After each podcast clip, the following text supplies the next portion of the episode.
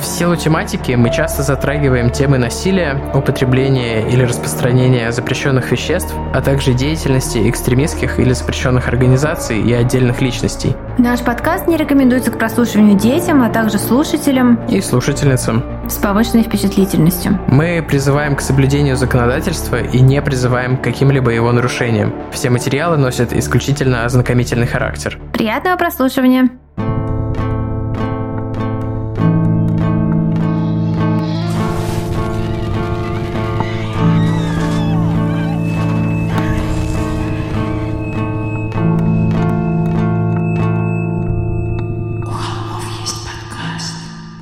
Всем привет! Вы слушаете «У холмов есть подкаст». Привет, это мы, Тима и Валя. Валя и Тима неизменные, всегда ваши, брат и сестра в Crime. Мне кажется, мы как-то давно не выпускали выпусков, что у нас был какой-то не то чтобы перерыв, а просто мы сейчас делаем три выпуска в месяц, два обычных и один бонусный. И не всегда бывает, что мы выходим типа регулярно. Короче, там в неделе плавают туда-сюда. Ну, Я да, путаюсь да, да. уже. Есть такой момент. Э, Не могу обещать, что мы придем к какому-то более внятному расписанию в ближайшее время, но тем не менее мы... Можем пообещать другое. Не, ну мы никуда не уходим. Мы уходим в отпуск небольшой. Мы уходим, да, небольшой отпуск, но тем не менее мы никуда в целом не уходим. Это да. Мы остаемся с вами, типа, нравится вам это или нет. Есть э, пласт людей, которые нас слушают, им не нравится, и они пишут, как им И это они не им нравится. продолжают слушать. Да, да, да, И да. продолжают слушать. Много лет Добрый уже. вечер.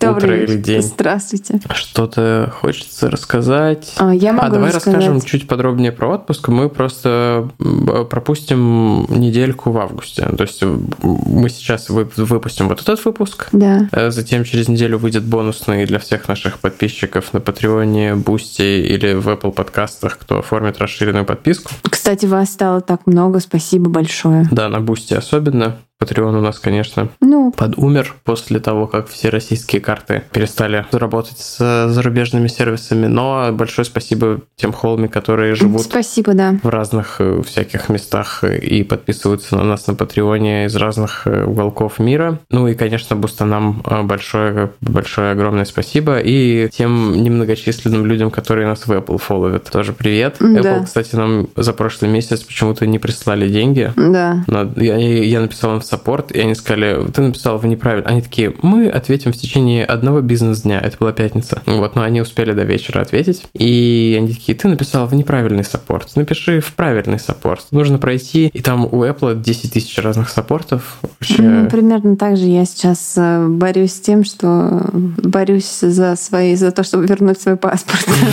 Да, там тоже интересная история, но не буду вас ей утомлять. Спасибо большое, что покупаете мою книгу. Напомню, что у меня вышла книга в прошлом месяце перед рассветом. Это расширенная версия аудиосериала. Там есть сюжетные ветки, которых не было, и все в глубину и в том, вширь и в подробности. О, будь здоров, Тима. Вот. Тима чихнул с видом, как у кота. Знаете, как коты чихают, они так...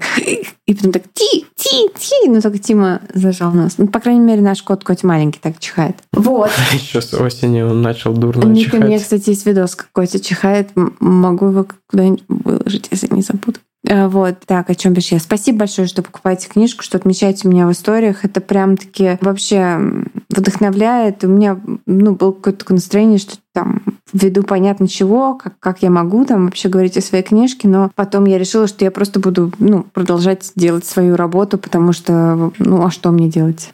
Тима так утомился моей речью, что решил посмотреть какие-то тиктоки. Нет, нет, я просто открыл телефон, а там э, автоматически продолжилось воспроизведение старого ТикТока. А, Вот этот вот звук, который Кирилл, скорее всего, не получилось вырезать, потому что он наложился на Валину речь. Мы же все сори, сори. Я, я не знаю, я это все длится дольше, чем я, мне казалось, был способен вынести, и как-то я, я не знаю, мне нечего особо сказать. А, Вот. эм, А Я могу рассказать новость э, из э, своей, так сказать, домашней жизни. В соседний со мной дом э, зас- заехали соседи, Лол. и они, походу, нудисты.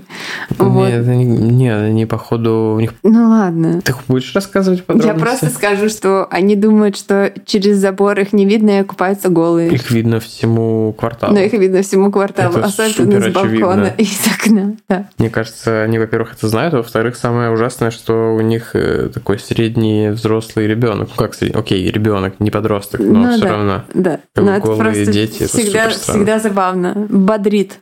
Бодрит видеть голых людей в окно. Они очень открытые просто. Да, да, да. Они даже ключи из ворот не вынули.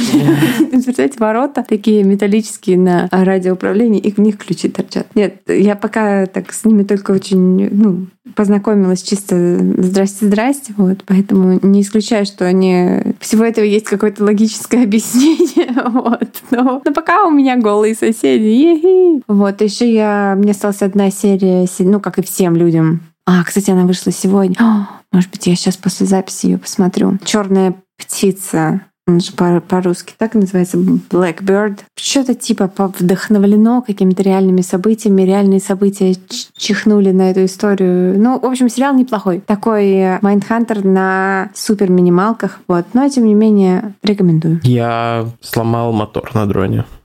Упал на землю, не смог выбраться из крутого пике. Надо О. его отремонтировать. Но это ничего страшного, это бывает. Да, наверное. Не знаю, у меня никогда не было дрона.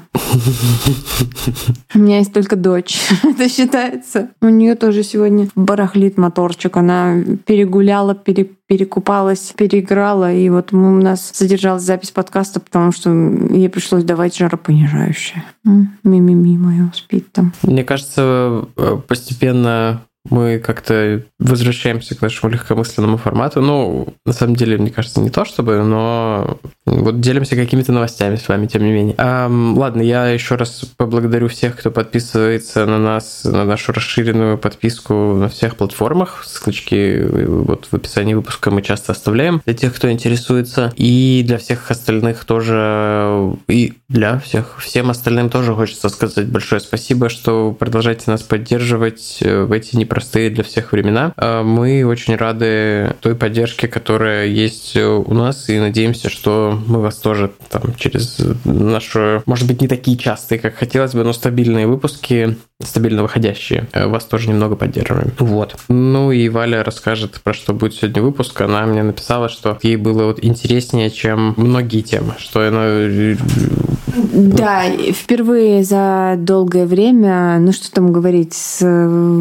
с февраля, наверное, я в первый раз как-то так вот по-настоящему погрузилась в какую-то тему. Вот так, что меня просто увлекло, и мне не хотелось останавливаться, хотелось все больше и больше информации читать и прослушать больше 20-часовых подкастов на эту тему и так далее, и так далее. Мы поговорим сегодня о, скажем так, частном случае проявления большой проблемы. Мы поговорим про место, в Канаде, которая в народе называется Highway of Tears. Мы перевели это как «Дорога слез». Она находится на северо-западе канадской провинции Британская Колумбия, которая вот прямо над небезызвестным для всех любителей туркрайма американским штатом Вашингтон находится. И это такой дремучий лес, вот эти тол толстые огромные сосны, ели хвойный лес, такой э, непроходимый, скажем так. И вот через все это... Еле хвойный лес — это то, что на Кипре. Потому что еле-еле хвойный. хвойный. Да, еле-еле лес. Да, просто чаща, и через эту чащу прорублена дорога. И вдоль этой дороги находится поселение, которое в основном это э, резервации, это поселение коренных канадцев, которые называются у них, а, у них есть инуиты, есть э, официальные метисы, это те, кто эм, не, ну, как бы себя признали, как вот идентифицировали себя в середине 20 века как люди, у которых есть там и белая кровь, и кровь вот э, коренных канадцев а также вот группа народов, которая называется первые нации. То есть это вот совокупность всех э, племен коренных канадцев. Вот. И вот эти первые нации, это как раз они там и живут вдоль этой дороги. И официально, если смотреть по карте, это, ну, кроме дремучего леса, но, come on, это Канада, кстати, никогда не была, всегда мечтала побывать. Сейчас мечтаю чуть меньше. Это такой ничем не примечательный отрезок федеральной трассы номер 16, соединяющий крупный город Виннипек с побережьем Тихого океана. Протяженность участка дороги, о котором мы говорим, дороги слез, порядка 700 километров, и она начинается в городе Принц Джордж и заканчивается в небольшом городке Принц Руперт. Это дорога, которую два принца поделили, короче. Да. За последние 50 лет на этом отрезке шоссе только по официальным данным было убито и пропало без вести более 40 женщин и девочек-подростков. Если же углубиться в изучение темы, почитать источники неофициальные, то список вырастет до нескольких сотен. Тима... Эти неофициальные источники часто так делают, но даже 40 — это супер-супер много и Нет, ужасно. они просто... Там как, почему 40? Там же есть э, специальные э, г- фокус, не фокус-группа, а как это, Special Task Force в полиции. Мгм. И вот они расследуют 40 кейсов у них. А все остальные кейсы, они просто говорят, ну, это нам там типа не подходит. Там вот многие люди, у кого пропали родственники, они говорят, что они пытаются добиться того, чтобы их кейсы расследовали вот эта специальная группа, но они их не берут, потому что ну, у них какие-то свои параметры. То есть официально Ну. 40, неофициально намного больше. Не знаю нас- настоящие цифры. Ну и как бы, если подумать, на этой дороге все располагает к тому, чтобы люди там пропадали без следа, потому что сотовое покрытие вот к настоящему моменту 70% у этого региона. Вот. А там, если брать 5 лет назад и 10 лет назад, то это там 40%. По обочинам дороги, даже если в Google Street View посмотреть, нет ничего, кроме вот этого леса. Почва в тех местах очень мягкая, копать легко, и кроме того, в лесах полно хищников, которые буквально за несколько недель могут практически полностью избавиться от тела. То есть, да, там крупные кости, фемуры, тазобедренные кости и череп, они не в состоянии сгрызть, но они их уносят на многие километры вокруг, и это уже никогда не найти. Особенно если оставить труп поглубже в лесу. Официально все началось э, в 69 году, когда в городе Принц Руперт на побережье, э, город находится, произошло первое исчезновение. Девочка-подросток по имени Трейси Клифтон поссорилась с матерью, вышла из дома, хлопнув дверью и ушла в ночь. Последний раз ее видели, когда она шла по обочине трассы номер 16. И больше о ней ничего по сей день не известно. За ней последовала 18-летняя Джинни Сампере. Ее кузен кузен, кузен Элвин видел ее ночью 14 октября 1971 года возле моста на трассе номер 16 в районе городка Гитсегукла э, в резервации коренных канадцев. Они договорились, что он доедет на велосипеде до дома, захватит теплую куртку и вернется к ней, и они вместе еще погуляют. Но когда он вернулся обратно, двоюродной сестры там уже не было. Он слышит только, как с тяжелым хлопком закрылась дверца какой-то машины, и ему показалось, что это звук пикапа. Но когда через мгновение он выехал за деревьев к мосту, там уже было пусто, никакого пикапа и в помине не было. Про исчезновение Дженни говорили, что она наверняка просто сбежала или, может быть, покончила с собой, потому что незадолго до этого ее бросил парень. И больше ее никто никогда не видел. Через несколько лет после Джинни была Мэри Джейн Хилл. Ей было 31 год, когда ее тело нашли на обочине шоссе номер 16. Коронер, э, когда осмотрел ее труп, назвал ее смерть насильственной, но никого никогда не арестовывали. Никакого, как я понимаю, масштабного расследования тоже не производилось. Мэри была коренной, э, вот одним из представительницей первых наций Канады. И, ну, существует такая тенденция, что если жертва преступления принадлежит какому-то вот из э, национальных меньшинств, то внимание и в прессе, и в... существовала, точнее, такая тенденция, внимание и в прессе, и в правоохранительных органах намного меньше к этому преступлению. Я вообще впервые с этой темой столкнулась, когда года три, наверное, назад, да, два с половиной, это была зима перед пандемией, перед первым локдауном, я в свое самое последнее путешествие, когда ездила, я летала в Питер, и у меня была с собой книжка. Самое последнее путешествие. Сейчас съездишь куда-нибудь? Ну, на данный момент. А, крайне. Это ужасно, когда люди Ужасно, крайне. ужасно, это супер кринж. Вот, у меня а, она стоит, вот, по-моему, здесь на полочке. Yes, она называется Red River Girl. Вот, это история про тоже про девочку, которая пропала, потом в реке выловили ее труп, и как, в принципе, все знают, кто это сделал, но никто ничего не делает по этому поводу. Так, но я ушла в сайт-бар. Вернусь к предпредыстории скажем так. Вот этот модус операнди в разных вариациях будет повторяться снова и снова до самого 2020 года. То есть э, девушка или женщина уходит в ночь по этому шоссе, больше ее никто никогда не видит. Последнее преступление из, э, в этом регионе, из тех, что информацию, о которых удалось найти мне, было совершено в 2020 году, когда на обочине трассы в 40 километрах от города Принц Джордж было найдено тело 34-летней Кристал Чемберс. Она была жестоко убита. Но Кристал была белая, материалы, поэтому ее убийцу поймали довольно быстро. Это был бывший бойфренд. Эксперты насчитывают 8 четких временных отрезков, когда частота, с которой происходили убийства, усиливалась. То есть э, никто официально не называет это все работой серийных убийц. Они всячески говорят, что нет-нет-нет, это совокупность не связанных между собой событий, но известно, по крайней мере, 5 маньяков, которые в разное время охотились именно там. То есть поймано 5 маньяков, которые на этом участке шоссе за 50 лет орудовали. И в сегодняшнем выпуске мы с вами поговорим об одном из этих убийц.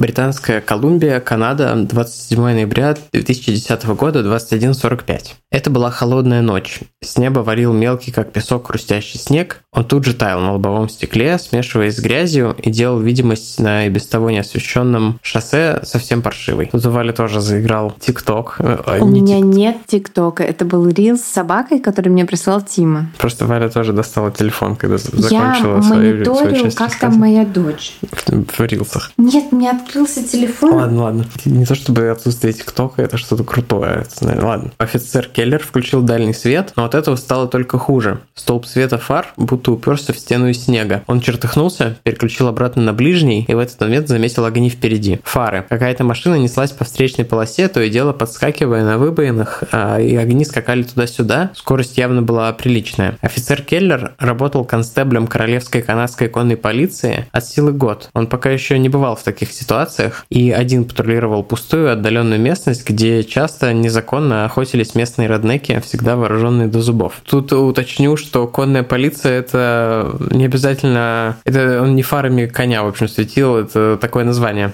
но там не обязательно, что конные именно э, патрули. Поэтому Келлер не стал останавливать свой черный пикап, потому что, ну вот опасаясь вооруженных до зубов реднеков, собственно. Вот этот пикап, который перед ним прогрохотал, он его решил не останавливать, а развернулся и поехал за ним следом, параллельно сообщив по рации другому констеблю, который дежурил на посту неподалеку, что обнаружил подозрительную машину и, ну, собственно, преследует ее. Второй офицер подоспел на место, они мигнули пикапу, ну, прижмись к обочине. Тот повиновался. Офицеры вышли из машины, и снег заскрипел у них под сапогами. Они шли осторожно, светя фонариками вперед себя, стараясь уловить малейшее движение внутри салона пикапа. Когда они приблизились, они обнаружили, что окно с водительской стороны было опущено, из него торчала рука, держащая документы. Келлер посветил внутрь салона. Водителем оказался молодой белый парень, лет 20 от силы, с отросшими светлыми волосами. Он совершенно обычный молодой человек. Из ряда вон выбивалось, пожалуй, только то, что, несмотря на очень-очень э, серьезный минус, он был одет всего лишь в джемпер и шорты. Звали молодого человека согласно документам Коди Алан Лежебоков.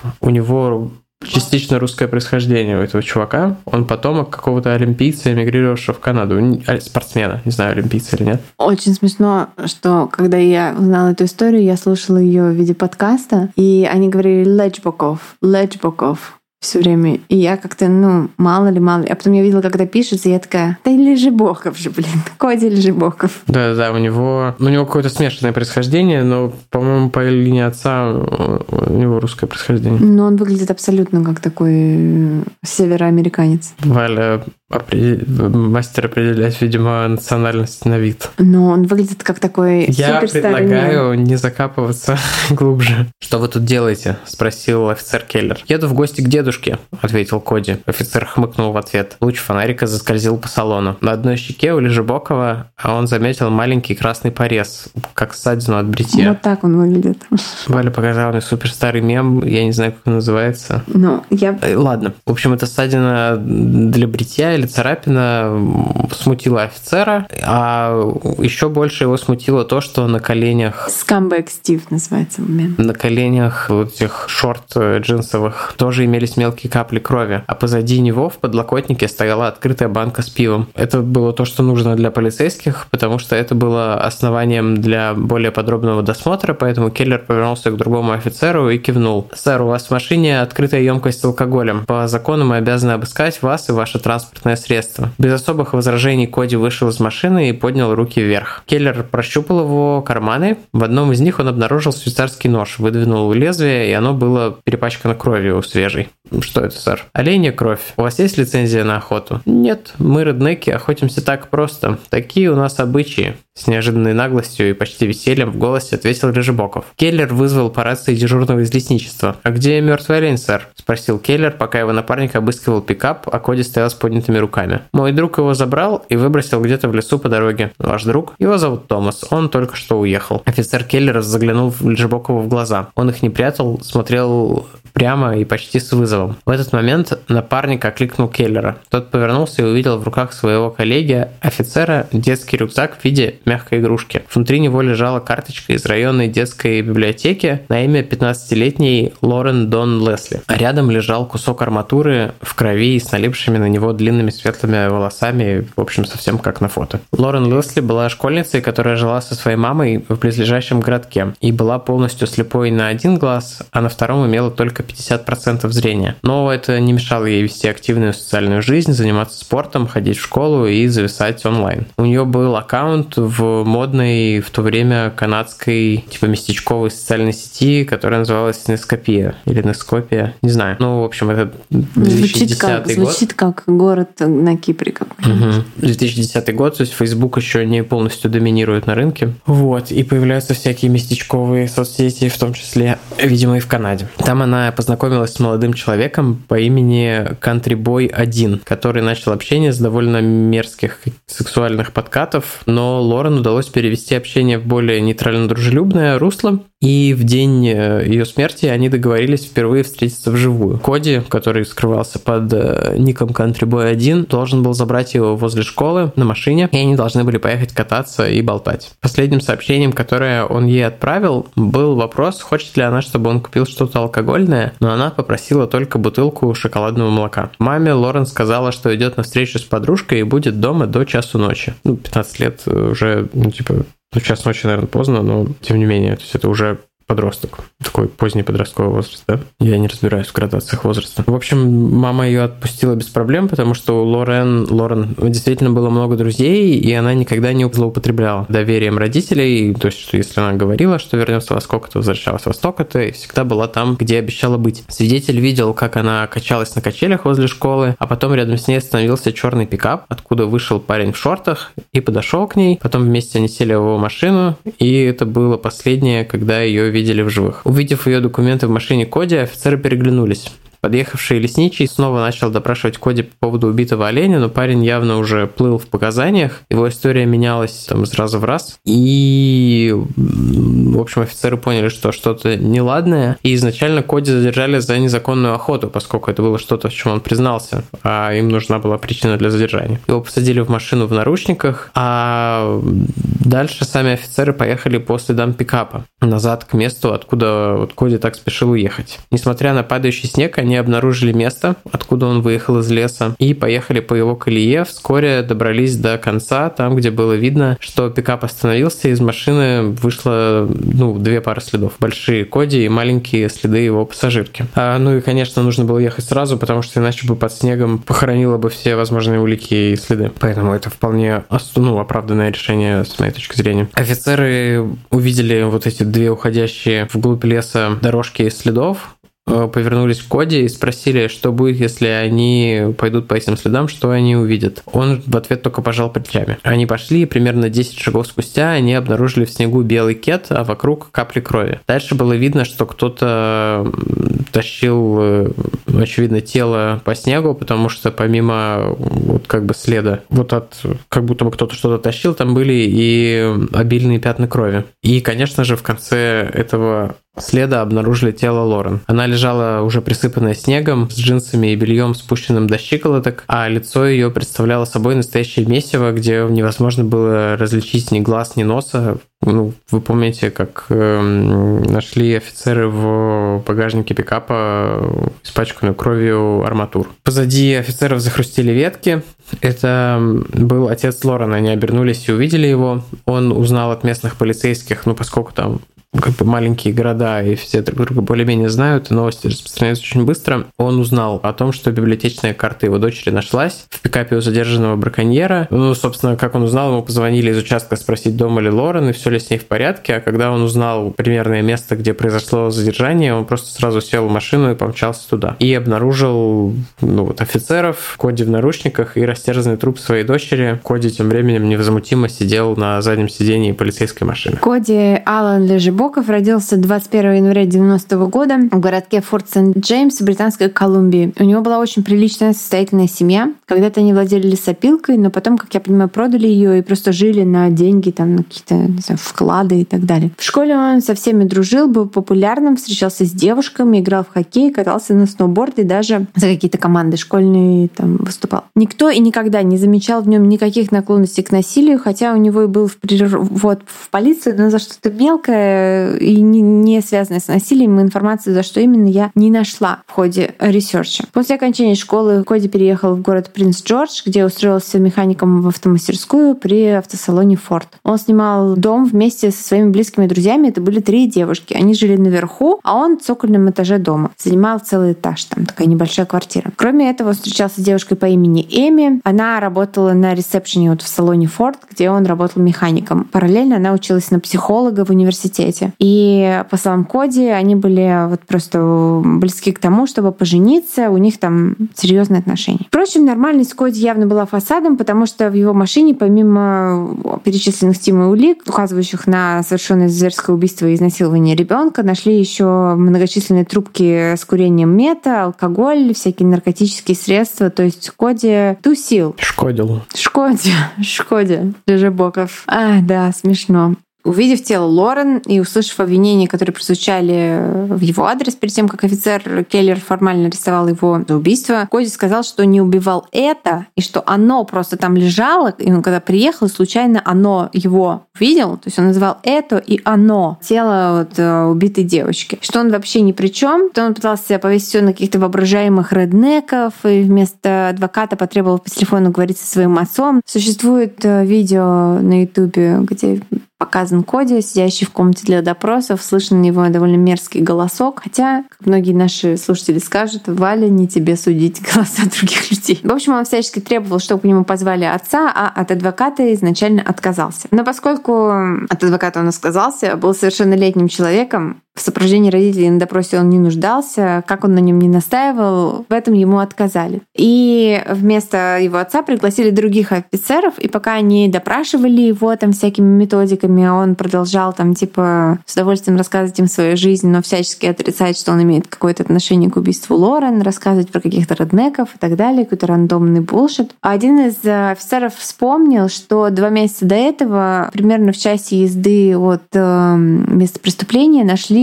разлагающийся труп 35-летней женщины по имени Синтия Масс, а, представительницы коренных народов Канады. Синтия занималась секс-работой и была как бы в группе риска, поэтому к расследованию ее убийства подошли, ну, скажем так, не с первым приоритетом. Тем более, что, ну, как мы уже ну, поняли... то, о чем ты говорила да, в начале, убитые женщины что... в тех краях, это никого не удивишь. Особенно, ну, как бы, там, белые полицейские, живущие на государственной зарплате, Карпате особо не парились, когда жительницы резервации э, да. попадали в, ну, умирали или попадали в какие-то неприятности. Однако, судя по характеру травм на обоих телах, модус операнди совпадал с тем, то есть очень похож был характер повреждений на теле Лорен и на теле Синти. И полиция предъявила в ходе эти факты, и они потребовали, чтобы он объяснил, э, что вообще произошло. Он сказал, что он никогда не пользовался услугами секс секс-работниц, потому что он такой красивый и популярный, у него есть девушка, и вообще они офигели. И тогда полиция начала там давить с другой стороны, говорит, типа, ну вот, смотри, когда это попадет в прессу, это будет вообще там грандиозный скандал, с тебя будет приковано все внимание, неужели ты не хочешь, как другие серийные убийцы Канады, признаться во всем, прекратить отрицать и там, не знаю, стать селебрити. Но вместо признания Коди начал снова изобретать всякие версии, и теперь он уже признавал, что был знаком с Лорен, якобы они встретились в тот день, занялись сексом с ее согласия, чуть ли не по ее инициативе. Потом поехали по заснеженному лесу, тоже ей, она предложила это. А потом она выскочила из машины и начала бить себя арматурой по голове. Ну, у нее тоже был с собой вот нож, и она начала им бить себя в шею, пока не умерла. Но Коди быстро отказался от этих... Э, у него к тому моменту уже был адвокат. Коди быстро... очень быстро отказался от стажировки на Russia Today, по-моему, потому что уже все знал.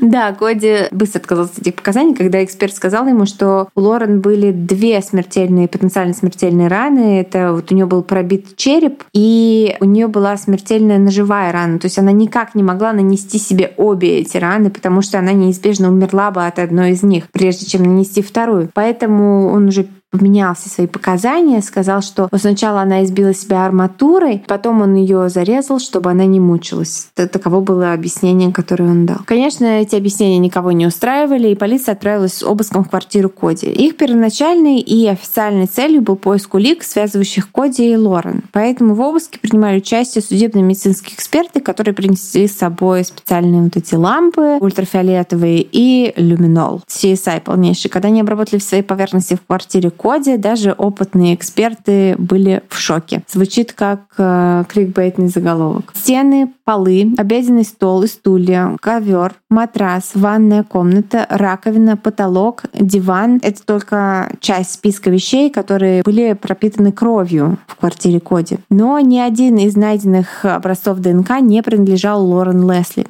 Однако женщины, чья кровь была таки найдена в квартире Лежебокова, были пропавшими без вести или убитыми. Первая из них по хронологии Джилл Стыченко. Ей было 35 лет, у нее было шестеро детей. Джилл была из бедной и неполной семьи. С раннего детства она имела дело с э, насилием, с лишениями, поэтому ее жизнь сложилась достаточно печально. С юности она страдала от алкогольной и наркозависимости, много раз пыталась излечиться, но всякий раз бралась за старое, а чтобы поддерживать своих детей, была вынуждена работать в эскорт-агентствах, а также заниматься уличной проституцией. Об ее исчезновении заявили в октябре 2009 года. Она была первой жертвой Коди, и на момент ее убийства ему было всего 19 лет. Ее тело нашли через 4 дня после исчезновения. Она была наполовину зарыта в куче гравия на обочине экспертиза показала, что она умерла от черепно-мозговой травмы. Ее череп был пробит в нескольких местах, по-моему, трех или четырех. Тело было покрыто огромным количеством синяков и ран, а крови она потеряла так много, что экспертам с трудом удалось взять у нее хотя бы несколько капель крови для анализа, для своих вот архивов. И помимо прочего, она была жестоко изнасилована. Криминалистам удалось э, взять образец спермы насильника, и он совпал с ДНК Коди, когда вот э, после убийства Лорен э, у него был взят образец. А потом выяснится, что под подушками на диване в гостиной Коди тоже было вот огромное пятно. Это фотки этих э, этого дивана, они существуют, там на Мёрдерпедии они есть, э, вот, там просто такой омерзительный диван, который без пятен крови, я бы никогда на такой не села, вот, и э, на подушках, под подушками, точнее, такая вот буро-черная, такое абсолютно мерзейшее огромное пятно. Следующая жертва — коренная канадка Синтия Маас. Ей было 35, и у нее было двое детей. Она также страдала от алкогольной и наркотической зависимости, но пыталась освободиться и начать жизнь с чистого листа. Те, кто ее знал, описывали ее как очень добрую, отзывчивую натуру. К тому же Синтия была инвалидом детства. Впервые она попробовала тяжелые наркотики в 14, ее угостила родственница, что привело к тому, что вот э, спускаясь там по спирали зависимости, она стала бездомной и была вынуждена заняться секс-работой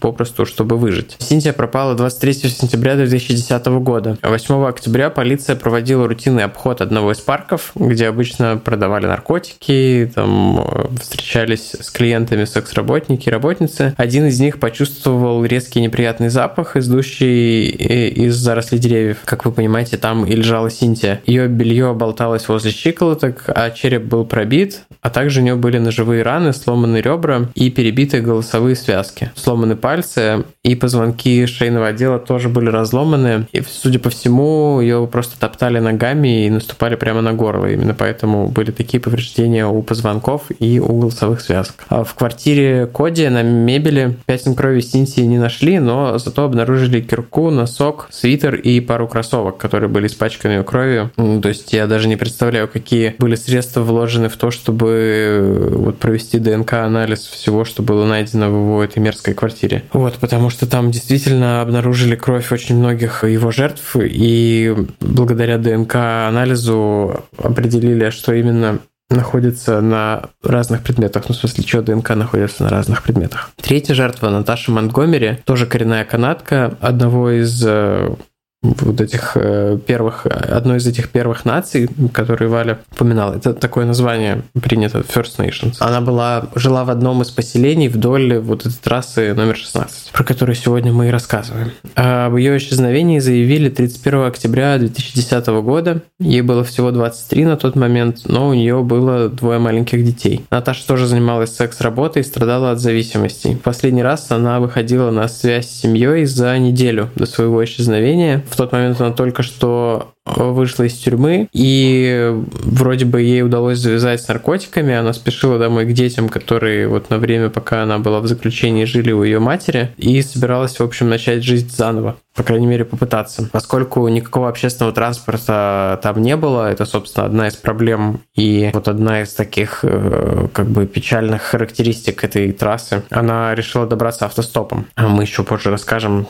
э, ладно, я сбегу вперед, что со временем установили знак, э, предостерегающий женщин от путешествия автостопом по этой трассе. Там прямо висит знак. Да, и там висят еще билборды с портретами, с фотками пропавших женщин вдоль трассы. Очень очень такое. Какое-то как будто бы место из чистилища, а не из э, нашего мира. Это трасса. Тело Наташи так никогда и не нашли, но ДНК ее, ну, поскольку там были какие-то бытовые предметы смогли взять образцы ДНК, и нашли совпадение с э, кровью на шортах коде, которые были на нем в ночь ареста, а также на его толстовке, на полу и на потолке в его квартире, а еще на коврике в ванной и на топоре, который был у него в машине. На ковре под столом с помощью химикатов было выведено также огромное пятно, тем не менее не удалось э, Коде уничтожить э, его целиком, и по остаткам крови было также установлено, что это кровь Наташи, и также там был отпечаток кроссовка Коди посередине. Ну, очевидно, что, видимо, место местом всех убийств была его квартира. Кроме Синтии, потому что там только на кирке и на одежде нашли. Угу. Ох,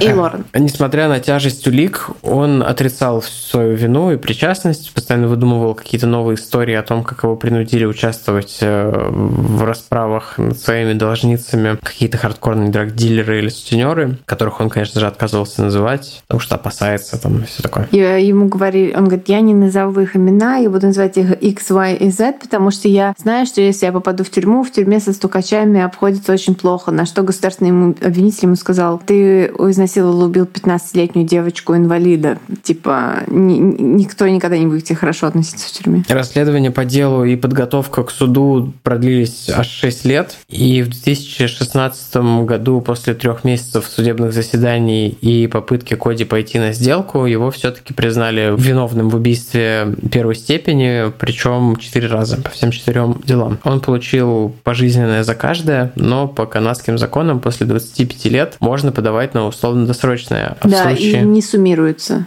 сроки.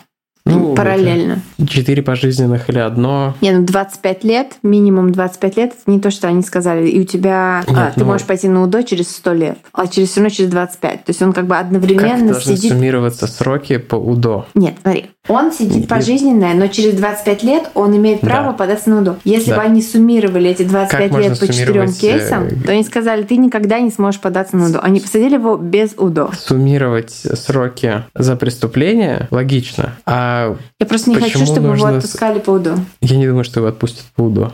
Карлу Хамолку отпустили? Это другое.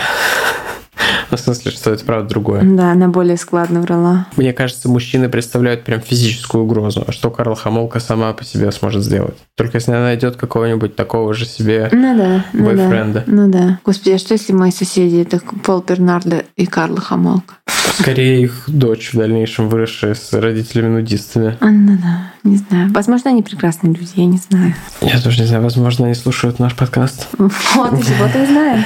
Так, значит, расследование и подготовка к суду длились 6 лет. Потом в 2016 году 3 месяца заседаний. Через 25 лет можно пойти по УДО. На самом деле 4 пожизненных. Но, кстати, в случае с Коди действует еще одно правило, которое позволит ему податься на УДО аж в 2023 году. Будем следить за новостями, что мне подсказывает, что... Ну, податься это ничего не значит. Да, да, да. Ну, как я понимаю, еще у него не супер все с деньгами, чтобы каких-то крутых адвокатов найти. Да, потому что его семья от него отвернулась, они даже на суды не приходили. Ну, Правильно. Никто из них. Хотя они его воспитали, честно говоря. До сих пор непонятно, и Коди не признался, что он сделал с телом Наташи, где оно и что с ним э, произошло. Поэтому ее родственники даже не, не могут э, там, толком с ней проститься, похоронить ее. А во время того, как ему зачитывали приговор, в зале суда присутствовали представители коренных народов Канады, ну, Северной Америки, танцевали и пели ритуальную песню, которая посвящена божеству, которое провожает души умерших в загробный мир. Наверное, это не супер стандартно, но, опять же, это культура, которая была так долго притеснена, что, наверное,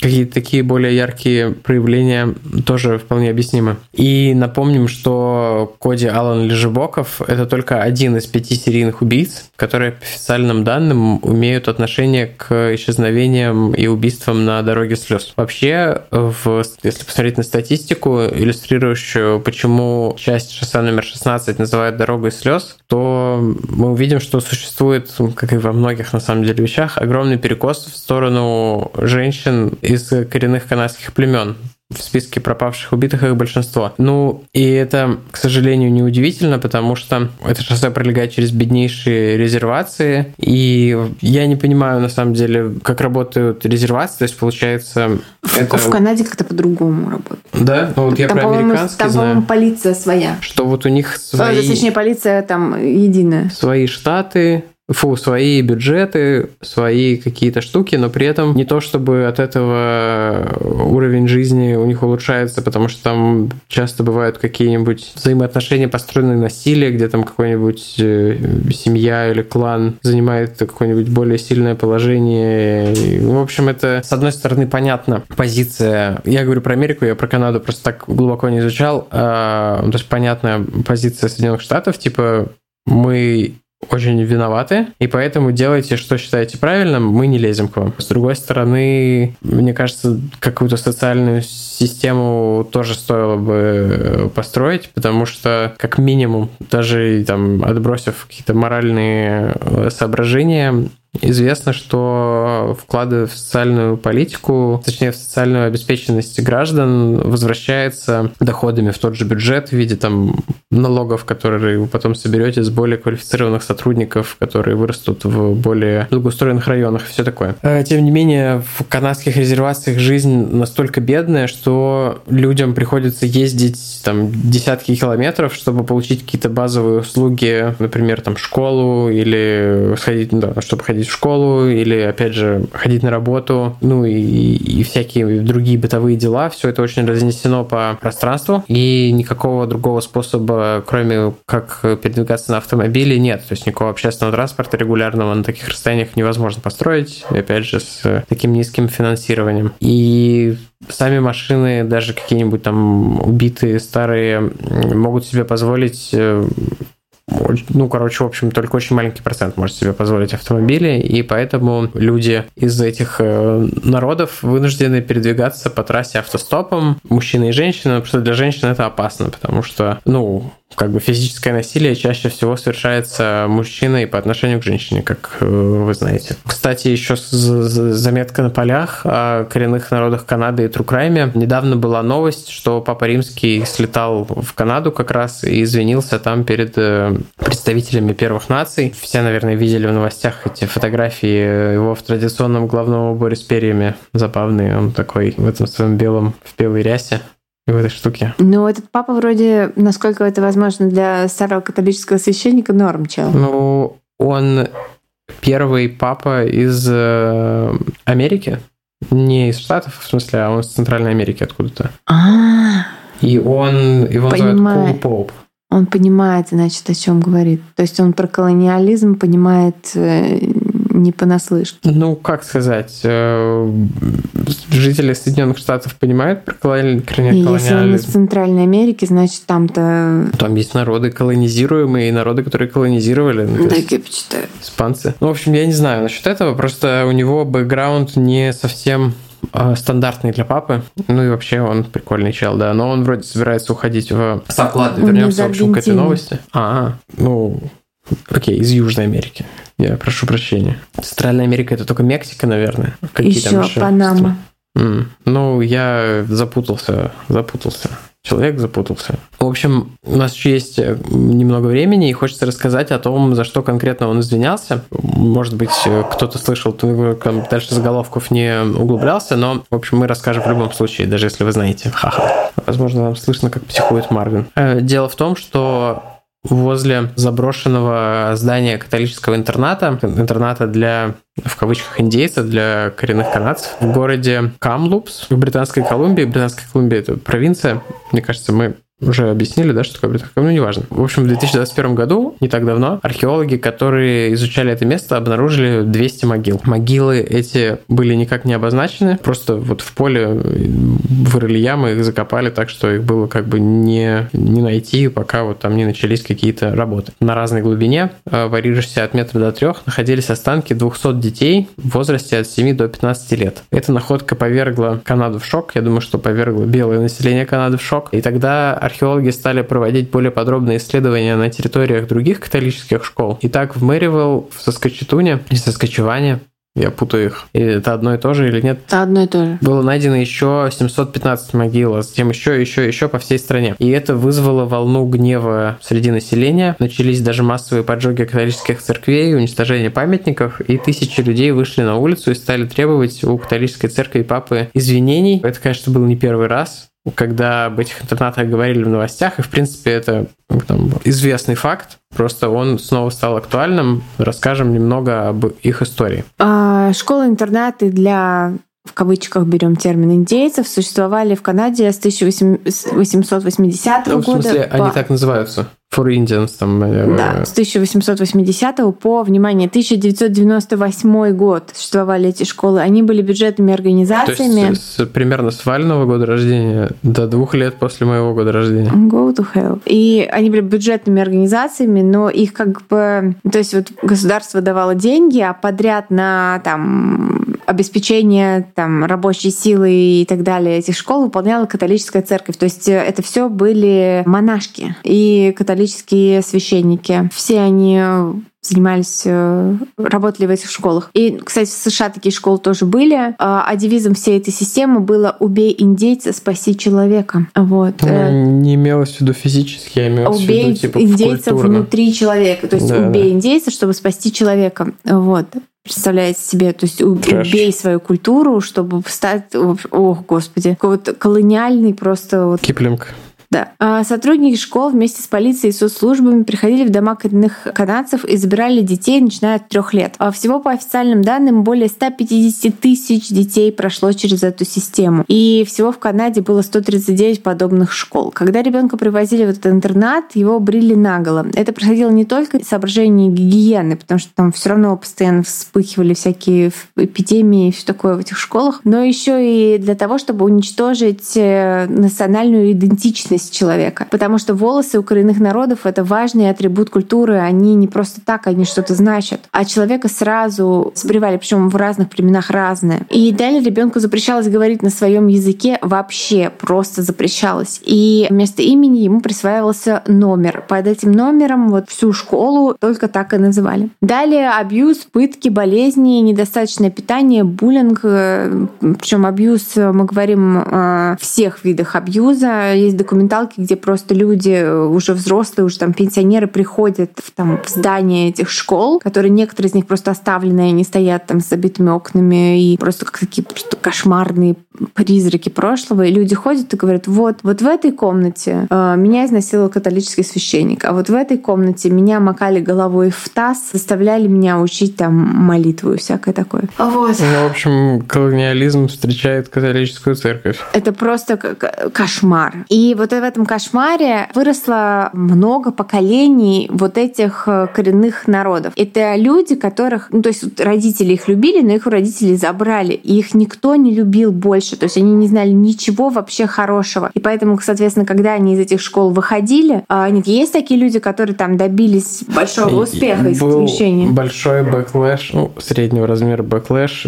Были споры между американскими коренными, короче, коренными американцами США коренными американцами, коренными канадцами, sorry, я путаюсь в терминологии. А, там а, есть известный тиктокер США, и у него был ТикТок, типа, что если вы идентифицируете себя как, типа, white culture, то вы white. И, типа, у вас нет права говорить э, с позиции, типа, коренных народов. И ему в контраргументы приводили как раз вот то, что в Канаде происходило вот это вот, ну, типа, не знаю, как это назвать, ну, типа, вот это насильственное привитие европейской культуры. Да. И что, типа, как бы, лол, я ребенком должен был что сделать? Убить э, всех священников вокруг себя. Да, ну то есть э, я просто говорила о том, что вот э, мы упоминали жертв э, серийного убийцы, и они были из резервации, они были секс-работницами. Почему? Потому что это люди, которые глубоко травмированы, выходят из этой системы, они не умеют ничего, кроме вот насилия, они не знают ничего, кроме ненависти. И, конечно, когда у них появляются дети, они не могут ничего другого им дать. То есть единицы. То есть я вот смотрела документалку, там бабуля такая, там 80-летняя на плачет, она говорит, вот только правнуки, с правнуками мы учимся, как любить детей, как воспитывать нормально детей. Ее дети, она говорит, что вот она вышла из этой системы, она родила детей, и, конечно, у нее там половину детей забрали обратно в систему, и это продолжалось и продолжалось. То есть это просто ад вообще, колониальный ад. И, конечно, то есть это сосредоточение бедности, криминала, зависимости, все области, где эти люди живут. Вот. Ну а те, те, кто не доживал до выпуска, их хоронили в могилах без опознавательных знаков, которые очень часто рыли для них их одноклассники. То есть, типа, иди рой могилу для своего соседа по парте. И по данным начала 20 века, 1909 года, смертность среди учеников школ была в 20 раз выше средней национальной. Родителям о смертях детей не сообщалось, и сейчас многие бьются за то, чтобы восстановить имена детей из безымянных могил, но католическая